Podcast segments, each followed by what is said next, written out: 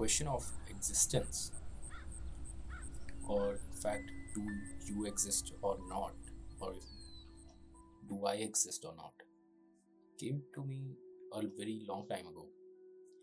And eventually, when I started to read philosophy and try to understand scientists and philosophers, how they think, how they perceive life,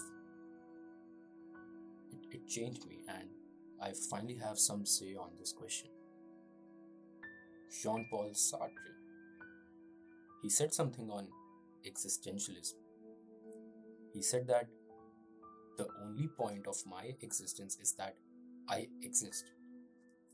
He said that existence precedes essence, and the purpose of life is to find that essence and live. But when I put the word existence in the perspective of the cosmos, our existence has neither meaning, nor purpose, nor necessity, which is nothing to be ashamed of. For the same would be true of God if God existed. But for us humans, there are different versions of us which simultaneously exists in different times. So let's talk about our D N A. Me and you are technically ninety-nine percent same from our D N A structure. We also have differences in our D N A which happen on a daily life, on everyday basis, but in a very tiny amount. Suppose if you are someone who smokes or who consumes, who has to consume medicines on a daily basis, your D N A changes very rapidly. Every day we are a little different. We all have a particular genetic identity in that one percent. There are almost thirty thousand active genomes in the human genome. Each of these genomes has at least two variants. So the number of genetically distinct biological identities that a genome can have or it can make is two raised to the thirtieth power, that will be one followed by ten thousand zeros. That is the number of potential people allowed by the structure of our D N A in just that one percent. And in all the time, until now, the number of humans ever existed is around forty billion. Let's let's round it to around one hundred billion. And still, this is only zero point and add nine thousand nine hundred seventy-nine zeros before one. And we are the lucky ones who have existed and seen the reality in front of us. I grew up in a very religious family, and I grew up around the stories of Mahabharata and Ramayana and all the Hindu mythology, from the story of Shiva to Ram. And the idea of Hinduism has many gods in it. We have different gods for different things, and in that view, Hinduism is like a drama in which different characters are playing different roles. And similarly, we just play different roles in this vast universe. So, by the end of this podcast, I am going to prove that your different roles and you don't really exist. Nowadays, there's a lot of encouragement going on related to breathing exercises or meditation, which involves focusing on your breath. And when you start the exercise and as you go deeper, focusing on your breath, what happens is that your breath is slowed down, and it is not in a rhythmic way. It is random. and you don't know when your next breath will be. And it reaches chaos. And the more chaos there is, the more calmer you feel. It's strange, right? But the point is that from chaos, you reach to peace. And I will tell you why. In computer programming, there is something called a loop. A loop is basically some instructions that we give to a computer and run certain functions again and again on repeat. Our brain works in the same way. We give ourselves or we tell ourselves stories of different kinds again and again. And in a code, when you type the break function, the loop stops. Similarly, that break of loop in our lives is when we die. Our brain stops telling stories of who we are. You know, I love thought experiments, and here's one for you. Imagine that the zygote that split apart shortly after fertilization to produce you and your twin had instead remained a single clump of cell. Would that unique baby born to your parents nine months later have been you, your twin, or neither of you? Think about it. René Descartes, a famous French philosopher, believed that I am thinking, therefore I exist. This is a famous line in philosophy, that I think, therefore I am. I think, therefore I am. And from the claim that his existence was self-evident, from the mere fact that he was thinking, Descartes moved directly to the stronger that he was, in essence, a thinking being.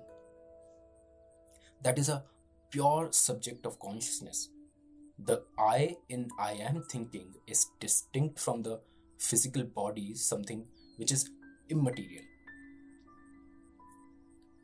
Suppose you turn your attention inward in search of this I.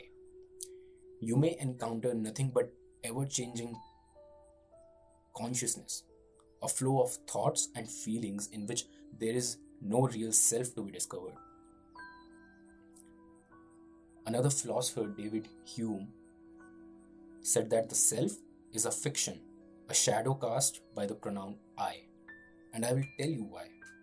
Let's come back to the computers. In, in computers, a code requires some initial conditions to run. Like, there are different libraries which helps the code to run, and you have to put those libraries in the starting. Similarly, our parents give us instructions when we are young to be who we are.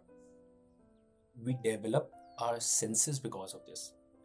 When there's an object in front of us, the light that falls from the object on our eye lens, that information is then transferred to our brain through optical nerves, which are the fastest nerves in our body. Our brain then processes that information, and then that signal forms an image in our mind, which stays in our memories. When you listen to this podcast on your speaker or headphone, it is your brain that tells you that this sound is the words that is relatable to a language you know, and it tries to make meaning of it. You know, there was an experiment in high school with a prism. There's a white light which falls on one side of the prism, and the other side you see the whole spectrum of light. And Newton did, did this experiment long ago. After the spectrum of light that falls on the on the screen, he filtered different colors. He filtered red color, yellow, or green. Our brain filters things for us. And like our parents filtered what is good and what is bad when we were young, then our high school came, which filtered more things for us. Our brain is a sense-making machine which makes sense of every past thing that you did and what you are going to do in the future. All these interactions of the chemicals and hormones and nerves in your brain Your brain telling you stories, making sense of everything gives us consciousness. Anything that processes information is consciousness. The various experiences you are having at a particular moment, seeing the blue sky through window, hearing distant sirens, feeling a slight headache, thinking about dinner, are part of the same consciousness because they belong to the same self. All your thoughts are just mixtures of previous thoughts and they are not yours. They just make sense to you because of the mind, which processes it and makes the probability of the future. We all were different at different stages of our lives. You know, if you ask a person in his thirties or forties, can tell you that he was different when he was at this stage of his life. This changed him.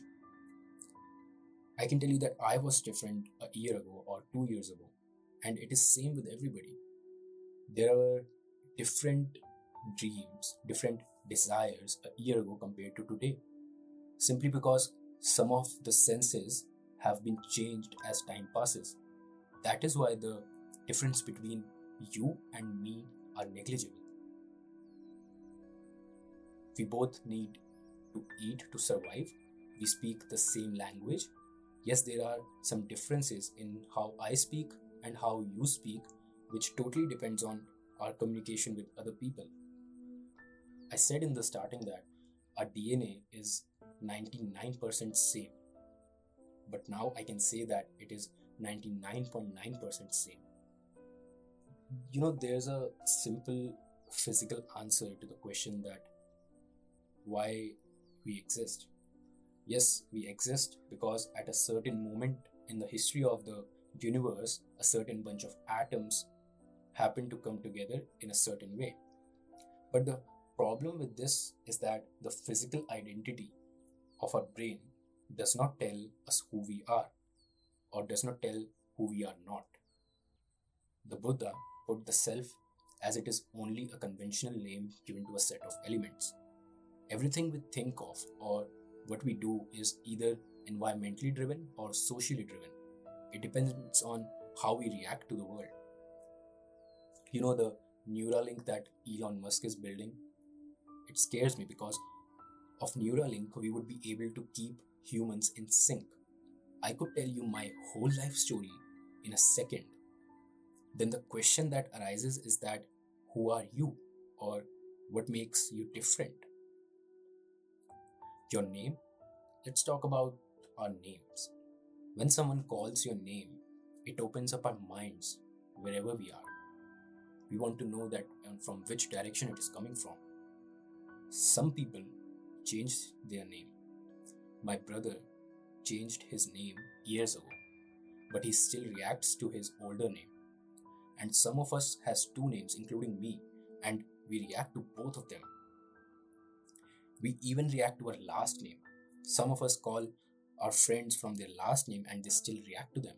Some people who have their third name, they will still react to them, which tells us that our name is not our true identity. You can make up the identity of any number of names you want, but you will still react to your older name. If an exact physical replica of your brain were created and then stocked with your memories and lodged in a clone of your body, the result would be still not be you.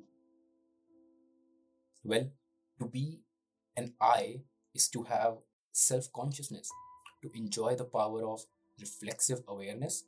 So perhaps the I is conjured into existence in a very act of thinking about itself. In other words, the I is self-creating. Once you entertain the notion that the I is self-creating, it's easy to find yourself down a slippery transcendental slope. And what lies at the bottom of that slope is a curious form of idealism, one which says that I, in creating itself, creates all of reality. Now, you might say that the emotions that you have makes you you, but they are just some hormones and nerves working together that makes you feel like this, which is also dependable on the environment or social interactions as well. You might say that the things you like makes you you, like a certain movie or a place or a food. All of these are environmentally driven and sometimes genetically too. Like some people like to eat spicy, or some people don't like the taste of coffee. All these certain things are genetically driven. And most of the food we eat is also because of advertising. Our human body breaks down fast. You know, there are people who have seen the worst, like diseases, suffering, and whatnot. But in reality, our body is all doing just because of the chemicals that we have, and the mechanism of our body depends on it. And any different chemical you put inside your body gives you a different sense of reality, like psychedelics or cannabis. When I started doing physics and reading about philosophy, I realized that the world is just made of atoms. Technically, we are just some biologically driven creatures. And during this pandemic, I realized that how brutal nature can be, and realized that life is very short. In this ninety billion light years across, that is light, which is the fastest traveling entity, takes ninety billion years to from one end to another. And we merely live around seventy years. We see the world through other people's lenses that they give to us, and we filter it out.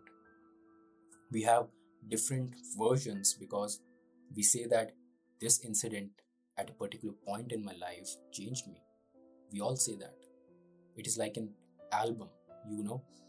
Each song has a different meaning, and all this is driven by society and our minds. When you get a thought in your mind, you instantly realize that you are not the one who had that thought. It is a mask which is created by our mind, which links to it because of the society and thoughts. But we all have different perspectives, and when you see the world with no mask, then you are one with the universe. You know, the feeling that the somethingness of reality depends on my existence is a very solipsistic illusion. It is a grip that is difficult to loosen up. But, but you know, you can loosen it up. Perhaps by holding steadily for the thought that the world got on quite happily for many eons prior to that unlikely moment when you were awakened to life out of the night of unconsciousness, and that it will get on quite happily after the inevitable moment to come down when you return to that night again.